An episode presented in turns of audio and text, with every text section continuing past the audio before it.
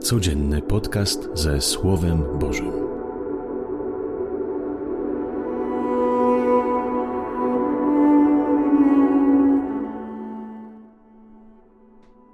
Z Ewangelii według świętego Marka. W dzień szabatu Jezus wszedł do synagogi. Był tam człowiek, który miał uschniętą rękę, a śledzili go, czy uzdrowi go w szabat, żeby go oskarżyć. On zaś rzekł do człowieka z uschłą ręką: Podnieś się na środek. A do nich powiedział: Co wolno w szabat, uczynić coś dobrego czy coś złego? Życie uratować czy zabić? Lecz oni milczeli. Wtedy spojrzawszy na nich dookoła z gniewem, zasmucony z powodu zatwardziałości ich serc, rzekł do człowieka: Wyciągnij rękę. Wyciągnął i ręka jego stała się znów zdrowa. A faryzeusze wyszli ze zwolennikami Heroda, zaraz się naradzali przeciwko niemu, w jaki sposób go zgładzić. Oto słowo Pańskie. Chwała Tobie, Chryste. Wczoraj rozważaliśmy nad wspaniałym urywkiem Ewangelii, kiedy Jezus mówi, że nie człowiek został stworzony dla szabatu, ale szabat dla człowieka. Powiedzieliśmy, że Bóg jest dla człowieka.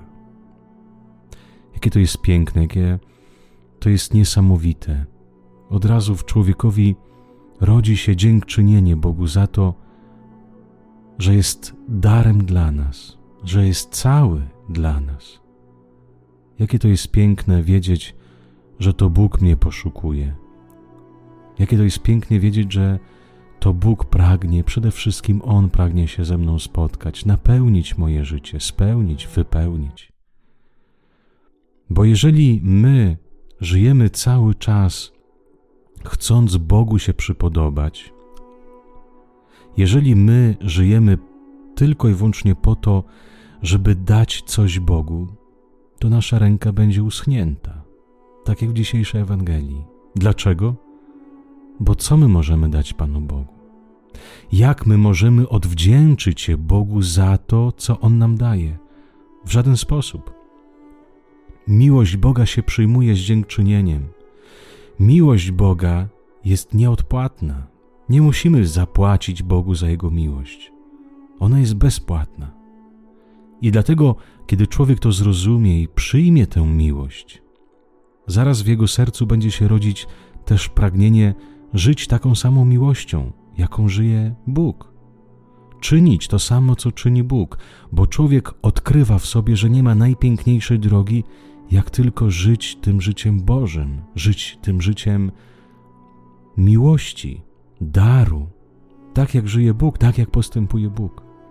Bo jeżeli nie przyjmiemy tej bezpłatnej miłości Boga, to nasza religijność będzie tylko i wyłącznie takim dawaniem Bogu, zapłaceniem Mu, aż do tego stopnia, że człowiek sam wysiądzie po prostu psychicznie i duchowo.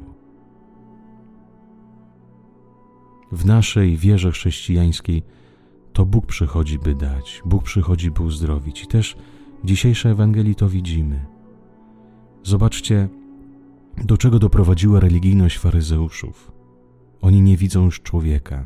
Oni nie potrafią się ucieszyć z tego, że człowiek w szabat został uzdrowiony. Oni widzą tylko, że Jezus nie spełnia prawa. Oni widzą tylko i to, że Jezus postępuje jakoś inaczej niż uczyli tego przodkowi, ale nie zauważają, co Bóg dzia działa z tym człowiekiem. Nie widzą tego uzdrowienia, nie widzą szczęścia tego człowieka. Zobaczcie, jak w historii, a może i wśród naszych znajomych, jak nieraz w imię Pana Boga potrafimy skreślić drugą osobę, jak nieraz w imię Boga potrafimy przylepić taką metkę człowiekowi. Jest grzeszny, jest niegodny. Y, potrafimy po prostu zabić tego człowieka w imię Pana Boga. Właśnie do tego prowadzi taka religijność. Jeżeli my żyjemy tylko dla Boga i wszystko dla Niego robimy, ale nie zauważamy drugiego człowieka, to ta religijność jest po prostu demoniczna. Dlatego w Ewangelii i w listach apostolskich zawsze się mówi: Jak możesz kochać Boga, jeśli nie kochasz człowieka? Jak możesz mówić, że cały jesteś dla Boga, jeśli przekreślasz drugiego człowieka? Właśnie tutaj odzwierciedla się nasza prawdziwa wiara. W czym? W tym, jakim ja jestem dla drugiego człowieka. Czy ja jestem darem dla drugiego człowieka?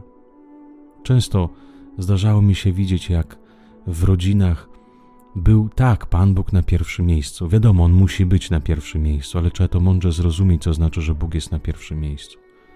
Jak często w rodzinach wszystko robiło się dla Boga, ale zapominało się o żonie, zapominało się o mężu, zapominało się o dzieciach.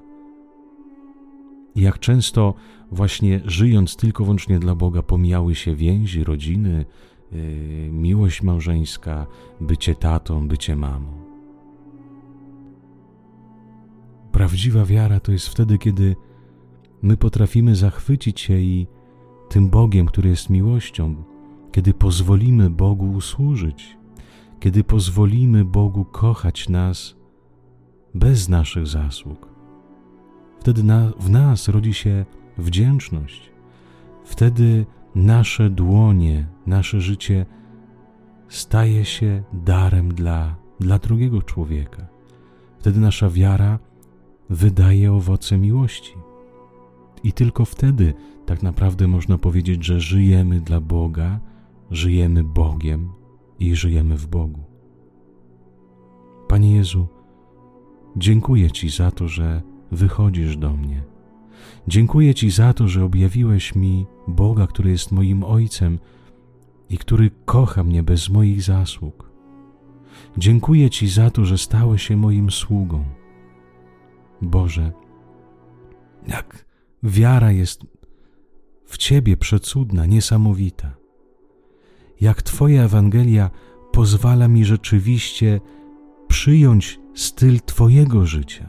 Już miłość, wiara nie stają się dla mnie jakimś przykazaniem, jakimś przymusem, ale staje się stylem mojego życia, staje się częścią mojego życia bo patrząc na Ciebie, Boże, jaki Ty jesteś, widzę, że nie ma innej opcji, jak z mojego życia uczynić też dar dla drugiego człowieka.